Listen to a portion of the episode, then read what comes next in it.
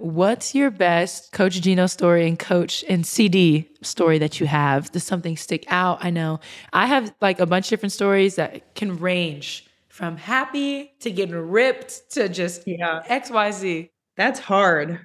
Well, I feel like it's not a super happy like one. That's okay. But it was just like kind of funny now that you think back on it. You know, our conference was the AAC and we were dominating in our conference. And we won a game by literally like 35 or 40 points, but we didn't play good enough. So we got kicked out of our locker room. Oh, and wow. it's just like funny when you tell that story in hindsight because we won the game by 40 points, but mm-hmm. we didn't win the way that like we were supposed to win. So we got kicked out. So that was kind of funny. Oh, I think actually my freshman year, we had great seniors. Um, you know, Stewie, Morgan Tuck, and Mariah Jefferson mm-hmm. were my seniors and he wasn't happy for that with them for some reason so he like benched them for a whole game. And that's when that was like my coming to the league moment and uh-huh. as a uh-huh. freshman so i'm like he's benching them? What i'm not breathing in his direction wrong. Like that was wild to me at the time. Welcome back to sometimes i hoop. I'm your host haley jones humble brag, retired Stanford Hooper, and now an Atlanta Dream rookie. But this isn't about me. We are here with former UConn legend who scored over 2,000 points and 1,000 rebounds, the 2019 WNBA Rookie of the Year, two time All Star and Olympic gold medalist in 2020 in the Tokyo Games. None other than Minnesota Lynx superstar Napheesa Collier. Thank you for hopping on the pod. Hey, Haley. Thanks for having me. Of course. And I mean, thanks for being my first guest back in really a minute now. It's been maybe two months since I since I left Stanford, just graduated last week, but we're in the league now, so we're gonna transition into some WNBA guests on the pod. So let's get into it. Have there been any teams that have been surprising you with their performances or specific players so far? Teams, I think Indiana, just because since I've been in the league, Indiana hasn't been doing very well. And so to see them rising is really cool. Um, you know, I, I think they did great with their draft pick. Mm-hmm. Obviously, I think Aliyah is doing really well. So that was been kind of surprising just because I haven't seen that since I've been in the league so far. And then actually kind of Washington, they're four. So obviously they're still ranked high, but a team with so many vets, I thought they would have, uh, I don't know, maybe more wins. No, I, I agree. They were so early though in the season. So no, I definitely agree with Indiana. I think Washington, people were talking about, oh, is it going to be a down year and this and that? They're rock solid, but yeah. you just. I never thought they so would much. have a down year. If you look, I mean, they have so many people from their championship team still, and mm-hmm. being together that long on a team, like you're not going to have a down year with that. So, like I said, I don't think they're having a down year. I do think, I think they're going to continue to pick up and do even better as the season goes on. Yeah. I mean, I feel like the season's already been going on for so long, and we were just talking about state practice. It feels like so much has already happened, but I think, like we said, like Washington's sitting at four, and up top are the Aces and the Sun. But do you expect there to be more drama for that top spot as the season goes on? And who would be your sleeper pick? Is it still going to be Indy with the surprises, or is there a different sleeper pick that you have moving on? I think Indy's doing good. I don't think they're going to make it to one and two. yeah. I mean, I think everyone's question is the New York team, right? You're going to see teams start to figure it out. Vegas, they have new people, but they've been together for a couple years too. And like I said, that's always an advantage. So I think you're going to see New York kind of get it together a little bit more. Mm-hmm. I think Washington's going to get together. So Connecticut's always solid. I don't know. It's going to be hopefully my team emerges a little bit more. hopefully we're the sleeper team. But yeah. Nah, I completely agree. Like just putting things into the big perspective, just to have All Star break being so soon, I'm used to college and it's like All Americans come out at the end of the year. That's not even something on your mind your first five, know, six like, games in. Yeah. We had like eight games in and they're like, okay, start your All Star voting. Yeah. What? It's like I haven't even had the chance to like watch two games from every single team yet. I feel like I haven't even seen everyone play. But yeah. it's it's just such a change of pace with you in Minnesota, this is the first year without Sylvia Fowles. And I know she wasn't just like the vet for y'all, but she was a vet for the whole league. She was just a cornerstone of the league for so long. So, how have the adjustments been for you taking on more of a leadership role, more of just like the first option, things of that sort? Has there been an adjustment period? I think the more adjustment period was like coming physically back from having my daughter last year more mm-hmm. than that role in the team, just because we did have a lot of spurts of Sylvia being gone throughout my time here. So I kind of got to see what that would look like without Sil. Unfortunately, it's always nice to have her on the court. Mm-hmm. Um, but I think, you know, having her out for the whole season has definitely changed how our teams look. She was a super, like, if you got beat to the basket, you know that Sil was like the cleanup person. She's going to block the shot for you. And now we really have to rely on our team defense and staying one on one and things like that. So that has been hard for us for sure. As far as being the first option, I feel like Sil and Cheryl and my coaches have kind of been preparing me for this for the last couple years. Um, you know, I was made a captain really early, so I was kind of put in that leadership role early. So they've kind of been edging me towards this for the, my past four years here. So I feel like I was pretty ready when that happened. I totally agree. Just having that person behind you to know, like, I can be up doing this and that. And if you get beat, it's, you're still getting beat, but it's also like, okay, well, she's there to block the shot. Like, it's okay. Yeah. But nice. um, I feel like we talked about sleeper teams a little bit, but I feel like players are under the radar having stellar years and they just aren't getting like that spotlight or whatever it may be from the media, from broadcast, whatever. But who do you feel like is a player that isn't talked about enough that is always like that difference maker on the court whenever you play them? Hmm. Let me think. I think there's a bunch. It feels like the media gets like they pick who they want to spotlight. Mm-hmm. You know, so I think there's a bunch of players who aren't getting the the clout, I guess, that they need. I feel like Nneka has been that person her whole career. Honestly, I feel like I'm one of those people. To mm-hmm. be honest, you know, I don't know. There's a bunch because we have a lot of good people in the league, obviously, and so I don't know. I think Satou's starting to get that recognition. She's doing great this year, obviously. So she definitely deserves it. I thought they were sleeping on her a little bit before then. Mm-hmm.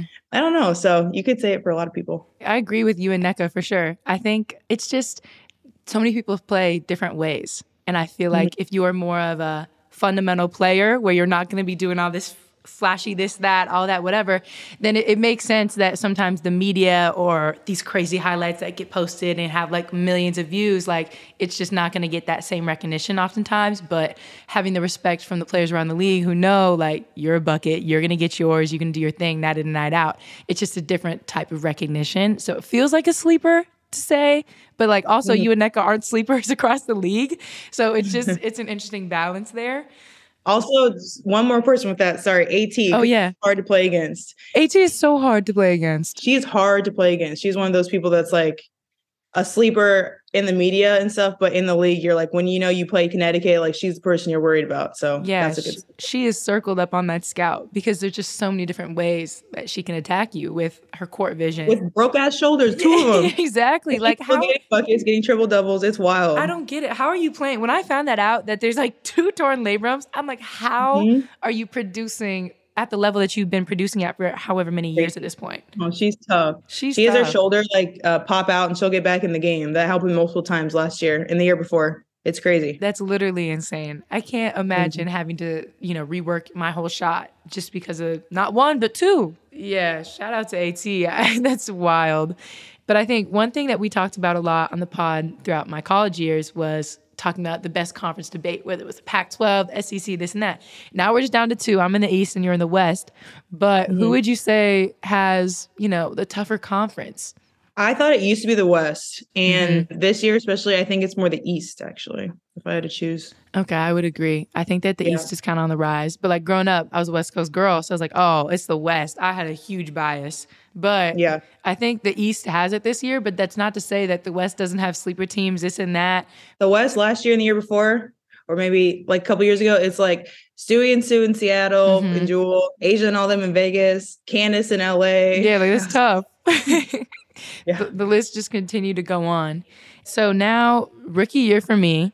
And I need to ask you some questions of advice, some wisdom for both me and the listeners, and especially you and I both being number six picks in our respective drafts. Kind of twins, but mm-hmm. do you think that there was an adjustment period for you moving from college to the league? Like, was there bumps that you had to hurdle, this and that, or did it seem seamless for you?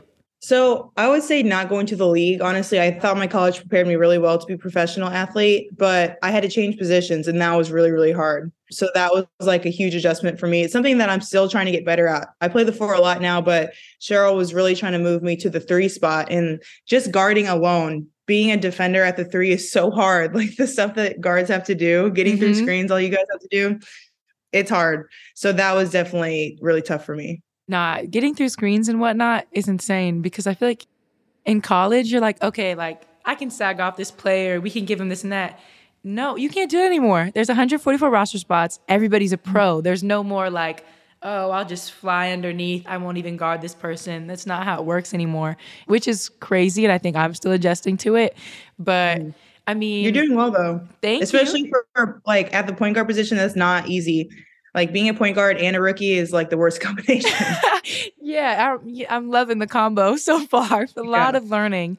But yeah. I mean, in your in your rookie debut, you came out and you got 27. So it didn't seem like there was too much adjustment, but it's also, you know, training camp to get used to it. And I know Cheryl's a great coach. So what do you think was helpful for you moving into like those opening games, making a statement? Was there a mindset change? Was it, you know, vets mm-hmm. on the team kind of helping you with your confidence? What what was that like?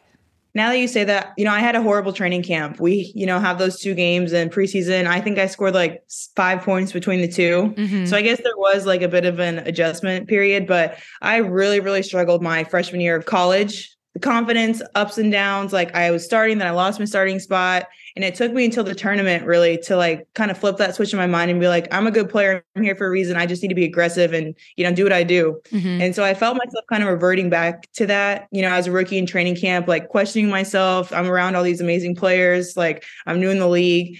And I think by the time the first game rolled around, I just kind of flipped that switch again. Thankfully, didn't take me the whole season to just be like, if I'm gonna mess up, it's gonna be an aggressive mess up. Like I just need to play my game and not worry about, you know, am I doing the right thing all the time? Because that's when I really get in my head and that's when I struggle. So once I kind of realized that and like I said, changed my mindset on that, then I was able to play more free, which is what allowed me to have a good season that's a, definitely a common theme just talking to other rookies right now it's that adjustment of mm-hmm. where now we're playing against people that we've looked up to all of our lives and now you're at practice yeah. with them you're getting to know them as people and not just like these icons and so trying to figure out where you measure up keeping that confidence and i think you know similar to you for me i always play my best when i'm like having fun when i don't feel pressure when i'm not putting all this weight on my own shoulders and so you know it's a learning process figuring out how to do it but i think a lot of it just comes from like from what you said, like if you're gonna make a mistake, may as well be aggressive. Like if I'm gonna throw a turnover, I tell T like, you know, I thought it was there. I thought it was she was gonna score. It was a great look, mm-hmm. whatever. It was a good shot. I missed, and it's just like having these open conversations, which I think is really helpful. So I think you know my rookie year. I know I have a lot of different rookie responsibilities, and I have already messed up on a few. One being uniform bag. I literally forgot it on our first trip. It was to go see Dallas and then play y'all Minny but I I forgot it. It was so bad. And so then we're on the bus. Why would they put a rookie in charge of the uniforms? That's what I'm saying. And like at that point in time, I feel like I'm a different person now than I was then. I was still super that's like the, That's stress. honestly not even your fault. That's whoever's in charge's fault. Why would you put a rookie in charge of the uniforms? See, that's what I'm saying. But apparently it was my duty. And so I forgot it, but they grabbed it and put it on the bus and slid it underneath without telling me. But like we get to the airport and they all knew and they played this horrible prank and I like almost started crying on the bus. I was like, I'm so sorry. Like, do I not get to go on the trip? Do I need to go get it? Like I was ready to just take an Uber back to the apartments. But yeah. did you pack my bags and go home? Literally, I'm like, it's okay, guys. Like, I'll, it's okay. I don't deserve to go anymore. But did you have any of these rookie responsibilities or rookie horror stories from, you know, your first year in the league? Um, well, first of all, I'm going to say I'm happy that people are checking behind you because rookies have so much to think about and so much. putting them in charge, like for real, of the uniforms, I could not. I was really shook for a second. So actually, we didn't have anything like that when I was there. Like, but apparently in the past they used to have where for the first road trip of the year we have to dress up kind of for the airport like jeans and a mm-hmm. nice shirt and they would like be able to pick the rookie's outfit. So they would have them look like a grandma, like with a wig on and oh, like a oh, no. big baggy like dress with a cane and have them dress up like that. But thankfully that was over by the time I got there. So that's a good way to get them too. Cause that's just traumatizing. Yeah, and then you got to sit on the plane like that. Yeah, exactly. And I feel like it'd be even worse if somebody recognized you through all of that and they're trying to get yeah. a picture and you're like, yeah, that's probably why they stopped because we're in the age of social media now. Yeah, it definitely would have been taken to a whole nother level if that was the case. But just talking more about adjustments to the league, I know I've had a few kind of like, all right, you're in the league now. Welcome to the league, Rook. Was there like a specific play or something that you remember where a vet or somebody did a vet move and they busted you on a possession and you just had to take it? Because I know for me, I was feeling myself in the New York game a little bit too much and I was going coast to coast and I tried to take it up on Stewie, and she blocked my stuff so bad out of bounds. And I was like, oh, let me remember where I am right now, Haley. Like, you got to come up with a move, go into the body, and you're probably not going to get a call as a rookie right now. So you need to figure something out. Yeah. Well, yours was a play. Mine was a whole game, unfortunately.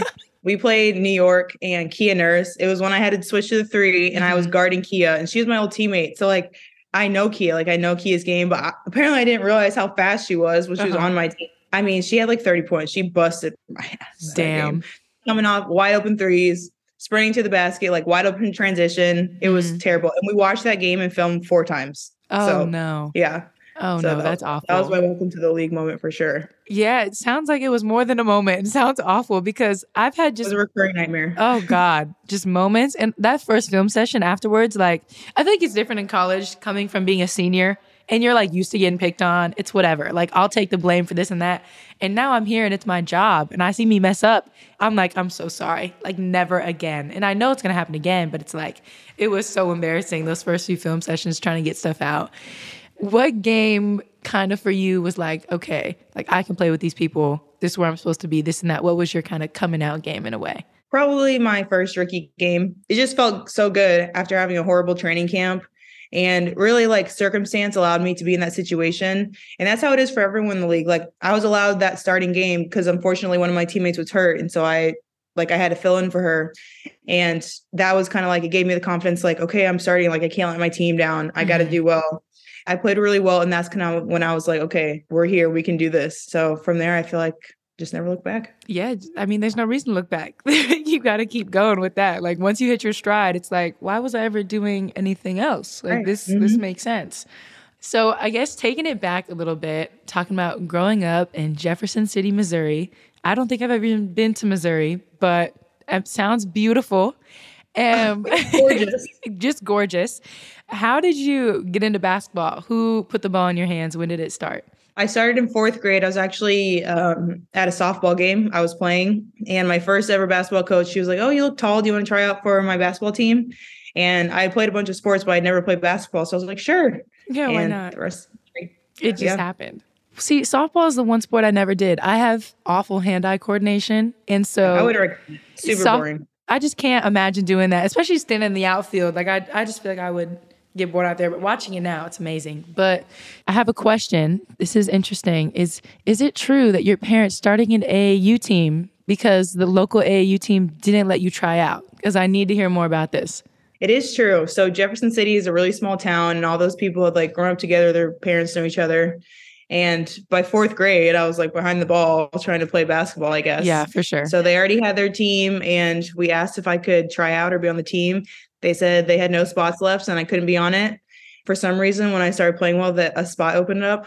Oh, naturally. That's that's how it always goes. Yeah. So my parents were just like, and they're kind of like that. Just you know, they never really accept no for an answer, mm-hmm. and they're like, if okay, if you said no, then we're gonna go start a team with all these like surrounding cities around Jeff City, and we became super dominant. Like we were winning, we went to nationals, stuff like that. So I mean, that yeah. sounds amazing um, yeah. just to get you involved like that. And that's also crazy. How are they going to say no? Like, I'm sure that team wasn't even full. Like, and now, now that I'm out here hooping, now you want me to yeah. be on your team? No, now I want to play yeah. you at a tournament. That's, yeah. That's amazing that they were able to start your own team. You know, when did recruiting start for you? I'm assuming not fourth grade, but I wouldn't put it out of the question. So when did, you know, that first letter come in? How did that go about? Not fourth grade. I don't remember when my first letter came in, but I got my first like college offer in eighth grade. So mm-hmm. still pretty early for the time, especially. I think people are getting eighth grade acceptance now. Like, yeah, now it just seems like the usual, but it yeah. really wasn't when I was being yeah. recruited too. Yeah. So that was the first one. It was University of Missouri, so Mizzou. It was with Sophie Cunningham and one other girl because we're all from Missouri. So I've known uh-huh. Sophie for a really long time. Uh, so yeah, that was probably yeah, that was my first time I remember anyway. Okay. So the hometown state showing you some love with Mizzou. I remember yep. mine, mine was UC Santa Barbara. And I was like, go gauchos. I'm gonna live in Santa Barbara, live my life on the yeah. beach. And that was gonna be that. But it's mm-hmm. crazy how things change. So I heard you didn't really want to go to UConn at first because they were the top dogs. How did things change? Did they convince you, or how did that work that you ended up there? I just want to beat them, you know, because you hear of UConn, like everyone knows UConn. And I'm like, I'm tired of them being at the top. I want to beat them. And so I just went on the visit just because, you know, it's Gino and I didn't want to, you know, he's legendary. Their program is legendary. So I'm like, I'm just going to go just to see it. And they got me. they reeled you in. They got me. Okay, so you went to UConn and it just seemed like that was the place. What set it apart for you? You know, going in being like, "Nah, I'm just taking this visit out of out of pity, Gino. I'll come see you." What set it apart for you on that visit? First of all, I do not want on the record that I said out of pity. that was on me. That was on me. I think just like Stewie was there. She was she would have been my senior. She was like a junior at the time, and they had so many good players. And first of all, I really like the bond that they all had. They were so close. They were like sisters, all of them. And then two, you know, some other schools that I visited, they treated the top player a lot differently than the rest of the players. And I didn't like that. I wanted everyone like treated the same. I wanted the same expected from me than, you know, every other player on the team. Mm-hmm. And so mm-hmm. I really liked that about him. And at that point, I knew I wanted to play in the league. And I knew at that when I was kind of treating it like a business deal. Like I know that if I go here, I'm going to be the most prepared to go to the next step of my life, the next stage that I want to be at. And so also coach was very convincing, highlighting all that for me. So Okay, I got you. No, I remember my UConn visit. It's just it's a different culture there. And they're gonna prepare you and you know what you're gonna get going in. And I feel like, you know, on some of my visits, you can kind of see through the fog of like, you mm-hmm. know, this is just one way as you hear on this weekend, people turn it on, you can see the players' reactions, like our coach is being mm-hmm. different right now, whatever it may be. But it's like when you go there and it's the same feeling I had at Stanford, it's like you know what you're gonna get. And so I, I really appreciated that. But so at UConn, you had a pretty storied career. You're part of the 2,000 points, 1,000 rebound club. Only people there with you are Maya Moore, Tina Charles, Breanna Stewart, Rebecca Lobo. That's a pretty elite group. Like, was that something going into school you planned to do? Like, did you want to be a part of certain clubs? Did you go in being like, I want this many natties. This is what I want to do. This is what I want to be. Um, definitely not the clubs because you don't really know those stats just like off the top of your head. It's mm-hmm. cool like when you achieve them and they tell you, but it sounded like that was a goal coming in. I mean, no, definitely to win some championships. Like I wish we would have got at least one more. I feel like I took the first one for granted, honestly. It was my freshman year, so I didn't know any different. The season was honestly so easy. We won every game mm-hmm. by 30 points, even in like our championship game. We knew we were going to win, which like don't get me wrong, it's awesome. Yeah. But I think I couldn't I appreciate it more in hindsight than I did at the time. Mm-hmm. And then the next 3 years when we would get there and be so close 3 times in a row, it just really made you appreciate like getting to that. We didn't even get to the final game. We lost in the final four. So it just made me appreciate winning a lot my freshman year a lot more. Mm-hmm. Yeah, I wish we would have got that would have been a goal for sure to get one more chip. To get one more. Yeah, I feel like winning it your freshman year is, is different. I know for me, my freshman year was COVID, but then we won it my sophomore year. So it's like it's it's all you know. It's how do you end mm-hmm. a season any other way? And then when it doesn't end like that, it sucks. Mm-hmm. It's awful. And so, especially losing the final four, like I remember talking about it with the team, and we're like, I would have rather lost in the Elite Eight, but no, I wouldn't. I want to go to the final four, but it's more mm-hmm. heartbreaking when you're right there. It's like, it's Sunday, it's Friday. Why can't I just stay?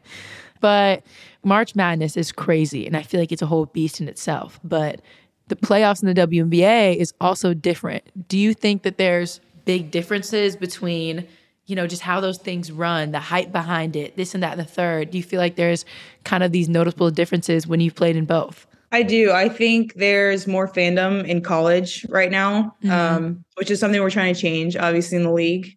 But march madness like everyone knows the term march madness. Like that is something that's really hyped up. And so i do feel like that was more I don't know even know the word to explain it, but it, it, feels different, especially because in the league, like you have a series now. So you have mm-hmm. multiple chances. Like it's do or die when you get to a certain point in the season in college. So I feel like that's a lot more pressure. So yeah, I, I, think there is a little bit of difference. Yeah, no, I agree. In college, it's March Madness. It's this whole story thing. The guys, the girls going all at the same time. There's one shining moment, like all this different stuff going on. And I feel like the WNBA is on the way to get that same hype. But like right now, it's just not the same. But I think that it's trending in the right direction with last year. I know like people around school were talking about it. It was on at the dining halls. Like people were locked yeah. in during the playoffs. So I think it's exciting to now kind of be a part of it and witness, you know, the big crowds and this and that. So I think it's exciting, but I think there is also a noticeable difference just in terms of like how much pub it gets, the hype behind it, this and that. And it just feels like those college fans that you have are die hard, right? Like they went to the mm-hmm. same school, they feel connected. And then I feel like that's a big thing I've noticed is like in WNBA, there's ties to you, but I feel like it's not that same like you're in it with your heart. Like you have so much tying to it. I mean, it's a business now, right? You have you don't have players stay on the same team their whole careers like you do in college. Like mm-hmm. you're staying there for four years. And people are really obsessed with their schools too. Like that's what you said. You have alumni fans who are diehard ones, and the W does have diehard fans, but it's going now towards players, like it is in the NBA more mm-hmm. than a, a, certain team. So people are like diehard for a player, and players are moving around. So that's kind of why I think it feels different with like the intensity of the fan per team. In my college career, I had something come about being NIL. So when you guys were watching from the professionals, were you looking at it like, dang, I could have had that bag in college when y'all were winning every game by 30, going to the natty and final fours, this and that, being at UConn, y'all would have made a check. Ooh, I would have been happy. tell you that. Our little stipend that we get where I'm like rationing for macaroni. Exactly. I'm really happy about NIL. I'm definitely not one of those bitter people that like, ugh, you know, that kind of thing. Yeah. Yes, I wish we had it for sure. I'm glad that people have it now. But yeah, I mean, especially at UConn where you would have gotten like an NIL deal just being on the team, let alone like if you're one of the best players on the team, it would have been nice for sure. I feel like it just would have been so much different thinking about the stardom that some collegiate players had when I was growing up. Like watching Maya mm-hmm. Moore in the pub that was around her. Imagine exactly like Multiple. imagining the NIL deals that she would have had is yeah. just insane to think about. But I mean, now some people are doing six, seventh, eight years, however that works with the portal and the COVID years and this and that. So people are able to stick around to get their NIL money nowadays, which is kind of wild. Not for me. I, no, no. I was good after four. I could not. You're 25 in college? No. I could not do that. I feel like the toll that it takes on you, it was yeah. for the homework for me. I was done. Even my last summer, like, you know how hard summer workouts are. Yeah. I remember my senior year, I'm like, I can't do this again. I'm glad I'm a senior. Like, they are so intensive. I don't even know how physically people are going through them. Like, three years after when you should have graduated. Looking back to what I was able to do a few months ago, now I get to practice an hour and a half early and I have to activate and do this and that. And I'm only two months out of college. Get ready. Yeah, like exactly. Getting to practice in college, I could pull up, I don't know, 20 minutes before. I'm ready to roll. Mm-hmm. I'm chilling. Yeah, it's sick how fast it happens too. Cause we used to have in college like 20 minute warm ups. I'm like, I could literally play right now. I don't even know why we're yeah. warming. And by the end, it wasn't long enough. I feel one thing about college it's different now with the transfer portal. It's similar to like free agency and moving around and this and that, but it's different because that hasn't always been the culture of collegiate basketball. So, what are your thoughts about, you know, the transfer portal madness and people jumping here to there and then there's no wait time anymore or even like, you know, superstars like somebody like Hailey Van Lith, now she's going to LSU to join the reigning natty champs. Um, mm-hmm. what are your thoughts about just how the transfer portal works nowadays? I'm a little conflicted. I feel like there should be like a caveat, like you can't do that after your freshman year because mm-hmm. everyone's freshman year sucks. No one's going to be happy after their freshman year. So I feel like you shouldn't be able to transfer without sitting out a year until like after your sophomore year. Mm-hmm. But I don't mind the no wait time just because like coaches are able to leave and then players are stuck there with people that you know have been drafted or mm-hmm. whatever. I got you. Yeah, yeah.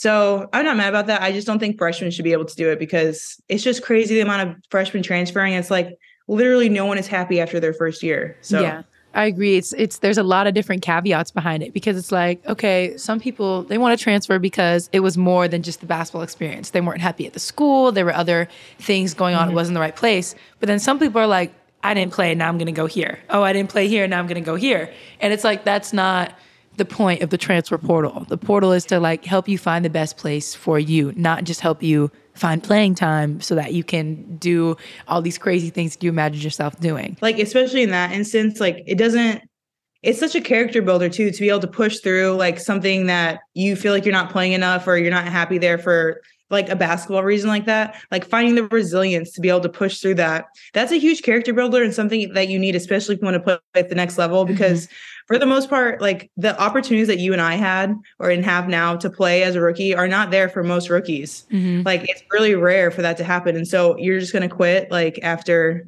you know, you're not getting enough playing time. I just feel like it's a really good character building opportunity as well. I don't know if that's like an old head way of speaking, but no, I don't think so at all. I don't think that's very controversial. I think it makes sense. Like there's just different things that you need to learn in college, things like time management, prioritizing, this and that, and just like resilience, fighting through a lot of different stuff, making your way up the playing time, just kind of totem pole, whatever that may be. Enough about college, back to the league. What you've been in the league since 2019 now. What do you think has been the biggest change that you've seen across the league since you first started? Like more interest from fans, social media engagement, more investment in the players on the league's behalf, or just kind of how things run? I would say it's more like on the player level. I came in right when the new CBA dropped. So a lot of the stuff that I've never seen anything different, but like uh, some people older than me, they have seen like a huge difference in the way that the league is run. Mm-hmm. That's kind of all I've known. I'm kind of like in that middle. Like I feel like I'm getting older, but I'm on like all the new rules still. Mm-hmm. But from a player standpoint, I feel like the skill level, you just see people playing a lot more like it's really fun to watch kind of basketball than the fundamental basketball you were talking about earlier. I think you see a lot more like flashy play than even when I got into the league. So mm-hmm. that's been really fun. Yeah, I mean, just from going from watching it to now being a part of it, I think it's it's changing the ways that you said. I'm used to these new rules right now, and I'm like, oh, this is this is nice, mm-hmm. I guess. And then you start reading, you're like, oh, like I want these changes. Then we're about to have a new CBA in however many mm-hmm. years. I think like there's just so much talent, which is so crazy to think about how much talent is within the league that doesn't even see the floor. And then you think about talent that gets cut, that can't find a roster spot. And just when you hear some of these names, it's insane. And then the people who are playing, you're like, oh, well, duh, they're cream of the crop, this and that. So just the talent mm-hmm. level on the scout, there's no cheap player. There's no player to back up off of. You got to respect everybody's game because everyone puts in so much work. And I know out of this year's draft class, you guys had a great draft, and especially number two with Diamond. How has it been adding her game to the lineup? Even, you know, Dorka is playing great right now for you guys. So, how has it been adding the two of them into the system that you guys have? It's been really good. You know, it was great to have, you know, Diamond in the beginning. She brings so much athleticism, which is something that we really needed on our team the way that she plays, she's so like unapologetic and so mm-hmm. aggressive in everything that she does. It's really nice to see, especially from a rookie where, you know, you like I said, you come in kind of like guessing yourself, and she never had that for a 2nd mm-hmm. So it's mm-hmm. something we kind of like joke with her about too. But it's a really good thing. So I was really happy with that for Diamond. And Dorka's been able to step up. Like I said, you have to be able to rise to the occasion whenever injuries happen. And mm-hmm. that's what's happening. We have injuries, and Dorka took a starting spot, and she's absolutely like risen to the occasion. She's done so well. So I'm really proud of both my little rookies. it's weird. Like it seems like you're new in the league, but now it's like my little rookies, like you're a vet kind of now. My little children. Yeah, I know. It's crazy. They put a picture of me and Diamond up. It's like year five and year one. It's like five. It's like, what are you talking about? Yuck. That happened fast. Yuck. But I mean, we talked about your little children on the team, but also a little over a year ago, you had your baby and you were playing the league three months after you gave birth, which is, we talked about Alyssa Thomas being unreal, but that is unreal and amazing. So, how was that bouncing back, both physically, but also mentally? It's different. Emotionally, there's a lot of different things going on. How was that mm. adjustment coming back? Um, I don't really recommend it. no, it actually wasn't the mental side because I knew that I was going to have limitations. So it wasn't like I was expecting to go out there and trying to win any awards the last four games of the season. I was really just going out there to be with Sylvia and say that I did it, mm-hmm. kind of thing. But the off season, it was really hard physically. Like my body changed a lot when I was pregnant, and so just getting that all back together. You know, your abs like end up on the side of your body, so bringing those together was really hard.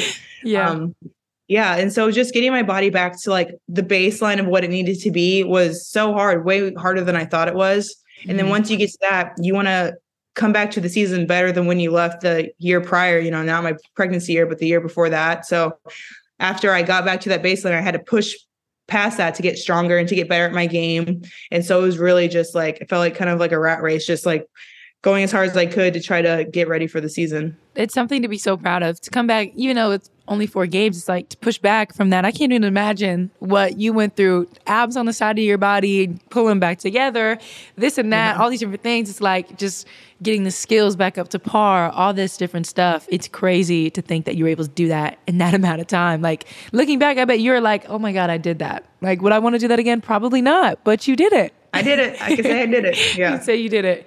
And then you did the slam cover with baby Mila and Dearica, as well as her daughter Amaya. How did that come about? How special was that to be a part of that? It was so cool. Like it was such a fun experience. It was kind of like the first time I'd really been out of the house, really too, after I had her, because it was she was only less than six weeks because it was before I went back to the team. Mm-hmm. Um, it was so fun. It was so special. It's something that I'll have forever. So I'm really glad that I can do that and like show Mila one day. Mm-hmm. And it's mm-hmm. just so funny too, like time goes by so fast. You know, you always hear your parents say that, and now I'm a cliche saying the same thing. but like to look at that picture, she looks so different. She's so tiny. Like I'm just glad that I have that memory to, you know, share with her later. Yeah, I mean, you're on the other side of the cliche now, saying, "Oh, time moves so fast. They used to That's be this small." You know, like it just creeps up on you. Just creeps. Up. Next up. time, I'm going to be saying, "Back in my day." oh God, too too Back fast. Day, we didn't have NIL deals. We had to work special. But I mean, as more players in the league start to have kids, do you feel like there's a support system for mothers in the league? I feel like you know mother to mother in the league, you guys have a special connection, understanding what you've been through to get back. But what does that support really look like? Um, I do think there's a support. And even if you are like not super close with the person that has the baby, mm-hmm. I just mm-hmm. feel so comfortable going up to them and being like, How are you doing? Like, how is everything? Because I know how hard it is. And I know like what she's had to do to get back on the court. So I just kind of feel like that connection with like Cheyenne mm-hmm. or Erica or people who have like especially little babies right now in the league so yeah, I think there is a connection. And just like the support is just asking how they are and like how they're feeling. Tell them they look great because that always feels really good after you have a baby. Like I can see how hard you're working. You look great. You're doing great. So just like from that standpoint. Yeah. I mean, it's just a special connection that not very many people can understand that bond because, you know, there's a connection across mothers just in general going through pregnancy, but then to work back from it, it's a different type of mindset that you have to have really. And I know I'm amazed by CP every day. I'm like, yeah. you know, she Naomi comes around. She's on the bus with us. She's the cutest little thing, and I'm like, oh my god, CP, you just had this girl. Like she just turned one. I don't know how you're already back killing it like this. Sleep deprivation, like that's honestly the hardest part. Ugh, I bet. It's like there's just so many different things you have to do as a mom. Things you have to think about. Things you have to worry about. Like where's my kid yeah. gonna go during practice? This, that, and third. It's just, yeah. it's just so impressive. And then I guess kind of outside of the WNBA, you're an Olympian in 2020, which is crazy. Just the whole Olympics that year was wild.